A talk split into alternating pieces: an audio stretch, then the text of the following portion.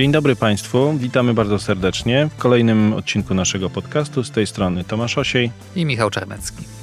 Dzisiaj wybraliśmy temat naszego podcastu wyrok Naczelnego Sądu Administracyjnego w sprawie Morele. Nie mogliśmy pominąć tego tematu, więc zaczynamy. Wyrok jest bardzo ciekawy, wieloaspektowy, ale mamy taki zamiar, żeby trochę przyjrzeć się temu wyrokowi od strony bardzo praktycznej, ale też takiej obiektywnej, co mam nadzieję nam się uda. I zaczniemy chyba od retrospekcji. Zaczniemy od historii. Historia jest bardzo ważna, chociaż już schodzi na dalsze tło, bo ważniejsze są rzeczy, które wskazał NSA, natomiast no, bez historii nie zrozumiemy dnia dzisiejszego. Kto nie zna historii, ten nie zrozumie dnia dzisiejszego. A historia wygląda następująco. Rok 2018, grudzień, następuje włamanie. Zhakowano spółkę Morele, która prowadzi sklepów internetowych kilkanaście. Dużo ich prowadzi. I pod koniec 2018 roku następuje włamanie i jest dostęp do bazy danych 2,2 miliona osób. Przy czym, jak się podaje, 35 tysięcy rekordów zawierało dane dotyczące sytuacji osobistej, a około 600 osób otrzymało SMS-y z prośbą o dopłatę w wysokości 1 zł, czyli wiemy, że te dane znalazły się w obrocie. Ale dodajmy, że tutaj hakerzy posiadali tą żyłkę handlową i finalnie ujawnienia tej bazy mogło nie dojść, dlatego że zażądali okupu, no natomiast spółka uznała, że z terrorystami się nie negocjuje. Tak, tu pojawił nam się trochę taki wątek terrorystyczny, nie chcę powiedzieć, że arabski, ale rzeczywiście spółka dostała taką propozycję trochę ponegocjowania jak na rynku i jednak nie podjęła tej próby i powiedziała, że nie negocjuje, w związku z czym do zapłaty nie doszło. I teraz co się dzieje dalej? Otóż spółka dwukrotnie 30 listopada i 16 grudnia 2018 roku zgłasza prezesowi naruszenia o których powiadomiła, czyli zweryfikowała w jakimś zakresie to, co się dzieje. Zaraz powiemy, co to znaczy w jakim zakresie. UODO w dniach 21-25 stycznia 2019 roku, więc już jakiś czas temu, ale to jest ważne, że to się dzieje w 2018 roku, bo będzie to miało swoje odniesienie do tego, o czym powiedział Naczelny Sąd Administracyjny i do kluczowego zarzutu, jaki został postawiony decyzji Wojewódzkiego Sądu Administracyjnego, decyzji i wyrokowi w USA. No i teraz mamy 21-25 stycznia, następuje kontrola, później jest wszczęte z Urzędu Postępowania Administracyjne. I tutaj, jak czytamy, stwierdzono szereg uchybień. My będziemy się koncentrować na jednym uchybieniu, które nas interesuje najbardziej, mianowicie artykuł 32 ust. 2, czyli dobór nieskutecznych środków i w zasadzie odpowiedź na słowo, co znaczy odpowiedni, bo tu jakieś informacje zaczynają nas interesować bardzo. Tak, no i na tej podstawie też urząd nałożył na spółkę karę dosyć wysoką, najwyższą, prawie 3 miliony złotych. Od tej decyzji spółka się odwołała, w zasadzie zaskarżyła ją do Wojewódzkiego Sądu Administracyjnego w Warszawie. To uzasadnienie było długie i szerokie. Wypłakała się niczym porzucony mąż na rozprawie rozwodowej. Natomiast Wojewódzki Sąd Administracyjny tutaj stanął po stronie urzędu. Tak, Wojewódzki Sąd Administracyjny stanął, no można powiedzieć, że w 100% po stronie urzędu. Spółka nie zgodziła się z takim stanowiskiem, no i odwołała się, miała taką możliwość, złożyła skargę kasacyjną. Sprawa trafiła do Naczelnego Sądu Administracyjnego i 9 luty 2023 mamy I, wyrok. I niespodzianka, bo chyba nie wszyscy spodziewali się, że tak to się obróci o 180 stopni. Zapewne nie. Niektórzy myśleli, że nawet 360. 60. Ale co ciekawe, 9 luty za nami, natomiast dlaczego o tym mówimy? Bo pod koniec marca ukazało się uzasadnienie do tegoż wyroku i można powiedzieć, że zaczęło się.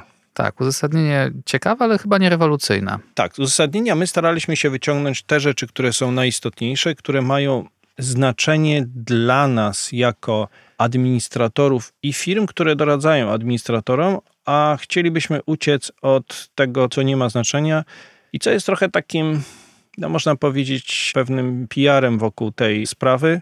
Ale zaraz dojdziemy do szczegółów, bo teraz zasadnicze pytanie. Czy był tylko jeden zarzut w stosunku do wyroku Wojewódzkiego Sądu Administracyjnego? Oczywiście nie. Tych zarzutów było bardzo dużo, ale my będziemy się koncentrować na jednym, który można powiedzieć, że chwycił. I on dotyczył braku powołania biegłego, odmowa powołania biegłego w tej sprawie. I w zasadzie zasadzie była to, to... wokół tego jest wszystko zbudowane. Tak, w zasadzie było to odpowiedź na to, co jest istotą sprawy. Bo tutaj Wojewódzki Sąd Administracyjny w pewnym momencie wyraźnie wskazał, gdzie jest ten wampir pogrzebany i na co powinniśmy zwrócić szczególną uwagę, bowiem wskazał, że istotą sprawy jest to, czy środki były odpowiednie, gdyż sankcji podlega nie samo dopuszczenie do naruszenia, ale ten, który nie zachował należytej staranności. Jak sięgniemy do uzasadnienia wyroku, które jest bardzo ciekawe i ma 27 stron, to ten materiał, który nas interesuje i jest później sam opis, to Państwu przedstawiliśmy, natomiast sięgając do uzasadnienia, rzeczywiście jest to sporo różnych aspektów, o których warto powiedzieć. My wybraliśmy kilka i teraz od razu się usprawiedliwiamy tym, że nie odnosimy się do kwestii, które tam też były podnoszone dotyczące braku legalności.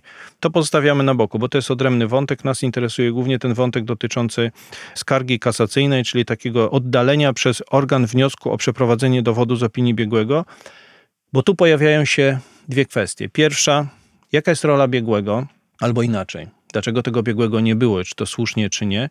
A po drugie, trochę pobawimy się w takie przewidywanie, co by było, gdyby było, to znaczy, czy rzeczywiście, gdyby powołano biegłego, to sytuacja byłaby odmienna, bardzo różna, tym bardziej, co ważne, że 31 marca prezes UODO, nie zgadzając się na stanowiskiem NSA, wysłał pismo do prezesa NSA, w którym stwierdza, że nie zgadza się, wprost cytuję, nie zgadza się na kwestionowanie jego niezależności, kompetencji pracowników UODO.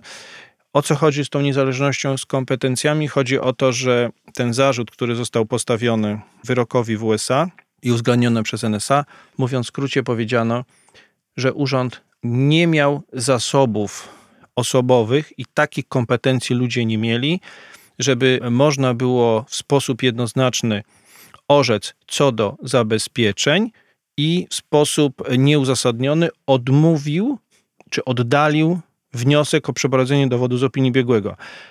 Ale tu pytanie jest takie do, do ciebie, Michał, czy powołanie biegłego w 2018 roku to jest rzeczywiście taki złoty środek i to jest uzasadnione? Było. Tak, temu stanowisku urzędu towarzyszyło również kilkustronicowe pismo wysłane do Naczelnego Sądu Administracyjnego.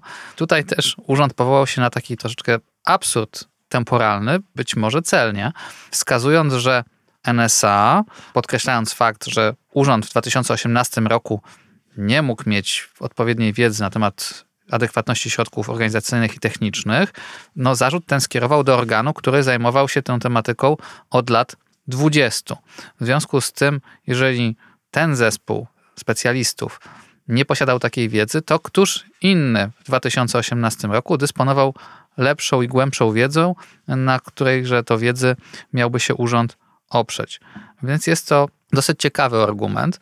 Natomiast ja zastanawiam się osobiście, czy ten zarzut naruszenia niezależności jest celny, no biorąc pod uwagę fakt, że ten argument wydaje się wraz z czasem zbladł, to znaczy w sposób naturalny stracił swoją moc, bo przecież mamy rok 2023 i wydaje się, że w podobnej sytuacji już nie można by wskazać, że organ, który przeprowadza liczne kontrole, postępowania, etc., wiedzy tej już nie posiada.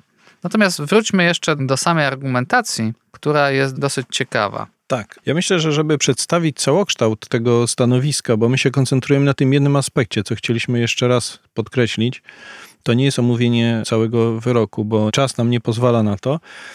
Ale tu można powiedzieć, że trochę się dostało urzędowi, trochę słusznie, a trochę jakby przesunięto rozstrzygnięcie tego w jakiś magiczny sposób na to, że jak zostanie powołany biegły, to on to określi. Teraz dlaczego się dostało urzędowi? Bo to też trzeba powiedzieć, na jakiej podstawie sąd wywiódł takie wnioski, że ten biegły powinien być. Tu się pojawiają rzeczy, które są bardzo istotne dla całego rynku.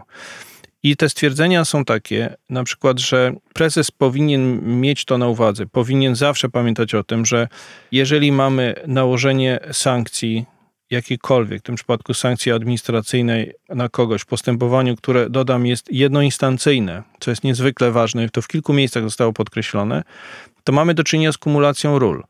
To jest kumulacja roli oskarżyciela, podmiotu orzekającego i w tym wypadku jeszcze biegłego, czyli mamy trzy w jednym. I co z tego wynika? NSA powiedział wyraźnie, że w tej sytuacji rozstrzygnięcie powinno być podejmowane bardzo ostrożnie i powinno się dołożyć wszelkiej staranności, żeby ono było obiektywne, bo jesteśmy trochę sędzią we własnej sprawie. To może jest za dużo powiedziane, ale jesteśmy kumulacja roli oskarżyciela orzekającego, czyli takiego quasi sądu, ponieważ postępowanie jest jednoinstancyjne, wymaga od nas naprawdę dużej staranności. Ja bym powiedział, że tu postawiono taki zarzut właśnie braku staranności. Tym bardziej, że dalej czytając uzasadnienie, wyraźnie jest powiedziane, strona nie może skorzystać z prawa do wniesienia odwołania lub wniosku o ponowne rozpatrzenie, czyli na tym etapie powinno być to zrobione bardzo, bardzo rzetelnie. Tu tych argumentów jest sporo. Ja tylko przytoczę jakieś naprawdę jednozdaniowe, które sobie wynotowałem i one są bardzo ciekawe. Powiedziano tak, bardzo ciekawe stwierdzenie, że sąd kasacyjny podkreśla, że nawet negatywna dla strony opinia byłaby podstawą do zapewnienia ochrony interesów strony w postępowaniu sankcyjnym i mogłaby stanowić podstawę do zajęcia stanowiska, czyli innymi słowy, tutaj przyznano rację wnoszącemu kasację, że nie mieli za bardzo się do czego odnieść. Poza tym, zarzuty zasługujące na uwzględnienie dotyczą arbitralnej oceny materiału dowodowego. To jest znowu powiedzenie, odwołanie się do tych wielu ról, które pełni urząd i że ono nie może być arbitralna. Tych argumentów jest dużo więcej. Sąd rzeczywiście zwraca uwagę na takie aspekty związane z tym, na ogromną rolę, jaką ma urząd, wielowątkową. Tak, więc tak troszeczkę podsumowując i zbierając razem ten ciąg logiczny, znaczy NSA wychodzi po pierwsze z takiego założenia, że istotą sprawy jest właśnie rozstrzygnięcie, czy, czy te środki organizacyjne i techniczne były adekwatne. W związku z tym tak istotne było powołanie, w zasadzie brak powołania biegłego, to miało uderzyć po pierwsze w rzetelność ustalenia stanu faktycznego, po drugie w prawo do obrony drugiej strony, w tym przypadku spółki, gdyż no, organ, zdaniem sądu, tej wiedzy specjalistycznej sam nie posiadał. Następnie mamy całą argumentację dotyczącą naruszenia. Tutaj troszeczkę organ rzeczywiście wytknął spółce, że naruszenie to sam dostęp, to ryzyko, które się wiąże z naruszeniem potencjalnym nawet praw i wolności tych osób. W związku z tym no, tego argumentu spółki akurat NSA nie podzielił. Natomiast wskazał, że te środki organizacyjne i techniczne nie muszą być skuteczne w każdym przypadku, ale obiektywnie wymagalne. I kara to nie jest taka sankcja automatyczna, że prawda, dzisiaj nam wypłyną te dane, idziemy do urzędu, no i urząd wskaże, ok, tyle i tyle rekordów, w takim razie dostaniecie milion, dwa miliony kary. Natomiast kara ma być konsekwencją tego, że my nie zapewniliśmy pewnego obiektywnego stopnia staranności przy doborze tych środków organizacyjnych i technicznych. Jest to szczególnie istotne, tak jak wspomniałeś, przy, przez to, że postępowanie jest obecnie po pierwsze sankcyjne, po drugie jednoinstancyjne, już nie ma tego prawa do odwołania czy prawa do ponownego rozpatrzenia sprawy. Tak, ja myślę, że tutaj też poszukajmy takich podpowiedzi dla biznesu, przedsiębiorców i administratorów danych, które znajdują się w uzasadnieniu. I ja powrócę do tego, co powiedziałeś, tylko jeszcze sobie spróbujmy to podsumować. Wyraźnie, wyraźnie powiedziano, że uzasadniony był zarzut prezesa, że był wniosek dotyczący tego, że pomimo deklaracji stałego monitorowania sieci spółka na podstawie analizy ruchu sieciowego nie było w stanie stwierdzić, czy faktycznie dane zostały wykradzione. Mówiąc krótko, nie było monitorowania, więc to się wiąże z tym, że również wskazano słusznie, że nie było odpowiedniej analizy ryzyka, więc nie były przedsięwzięte te środki, które są właściwe. Co to dla nas oznacza? Oznacza to, że my musimy szukać słowa cały czas, co to znaczy odpowiednie. I teraz niezwykle ważna rzecz. Urząd się odniósł po raz pierwszy do wytycznych do standardów i co o tym urząd mówi. A za urzędem mówi Naczelny Sąd Administracyjny, że te dokumenty nie mają charakteru źródeł prawa, nie są wiążące, ale podpowiadają nam standardy i można je stosować posiłkowo jako argument, który mówi o tym, że zastosowaliśmy jakieś standardy i one są ważne. Co istotne, kolejna rzecz, żeby nie umknęła. Naczelny Sąd Administracyjny podzielił ustalenie organu, że nieuprawniony dostęp do panelu pracownika spółki prowadzi dostępu do bazy danych wszystkich klientów, a więc i do niezapewnienia bezpieczeństwa. To było to, o czym powiedziałeś, czyli nie to, że wypłynęło x danych, tylko stanowisko, z którego wynika, że naruszeniem bezpieczeństwa jest sam nieuprawniony dostęp I to już jest to ryzyko, o którym on mówi. Kolejna rzecz bardzo ważna, to tu przy okazji jest taki trochę sztyczek w stronę urzędu, mianowicie usuwanie wątpliwości. Znaczy, jeżeli są wątpliwości, to one muszą być rzeczywiście bardzo dobrze rozstrzygnięte, rozważone i udowodnione co jest ważne. Kolejna rzecz, tak w wielkim skrócie to Państwu podajemy, więcej jest w artykule w e, Gazecie Prawnej, który możecie Państwo doczytać, w którym to opisaliśmy. Niezwykle ważna rzecz, ja zacytuję, dotyczy o skuteczność, proporcjonalność kary i odstraszającego charakteru. Tutaj mamy bardzo konkretne wytyczne. Proporcjonalność kary, jest cały opis tego. Mówiąc pokrótce, chodzi o to, żeby ta kara nie była karą, która spowoduje zabicie administratora danych. Tu wprost padają takie stwierdzenia, nie doprowadzi do osiągnięcia stawianych jej celów w związku z koniecznością zakończenia działalności gospodarczej w tym zakresie, czy też ogłoszenia upadłości strony to jest wskazówka do tego, jak wyliczać karę, albo inaczej, jak nie przesadzić z karą. Tak, czyli urząd powinien raczej usuwać nieprawidłowości niż samych administratorów. Kwestia związana z samą oceną, wydaje mi się, ja bym podkreślił jeszcze jedną rzecz, już tak kończąc, względu na ramy czasowe. To stwierdzenie, które mi się bardzo podobało, które padło w uzasadnieniu, mówiące o tym, że naruszenie jako takie, automatyczne, że mamy do czynienia z naruszeniem, nie oznacza, że za to jest nakładana kara. Mówimy o naruszeniu i o zastosowaniu środków odpowiednich, i to jest badanie pod kątem odpowiedniego zastosowania środków, a nie samego faktu, że nastąpiło naruszenie. Czyli, mówiąc prostymi słowami, jeżeli zostałeś zhakowany, kara nie może być nałożona automatycznie jako kolejna kara na administratora po tej, która nam się wydarzyła po tym nieszczęściu, ale powinno to być odczytane jako badanie, czy użyto odpowiednich środków. Natomiast na słowo odpowiednie polecamy przeczytanie uzasadnienia. Tam jest dużo takich wskazówek, gdzie szukać odpowiedniego zabezpieczenia.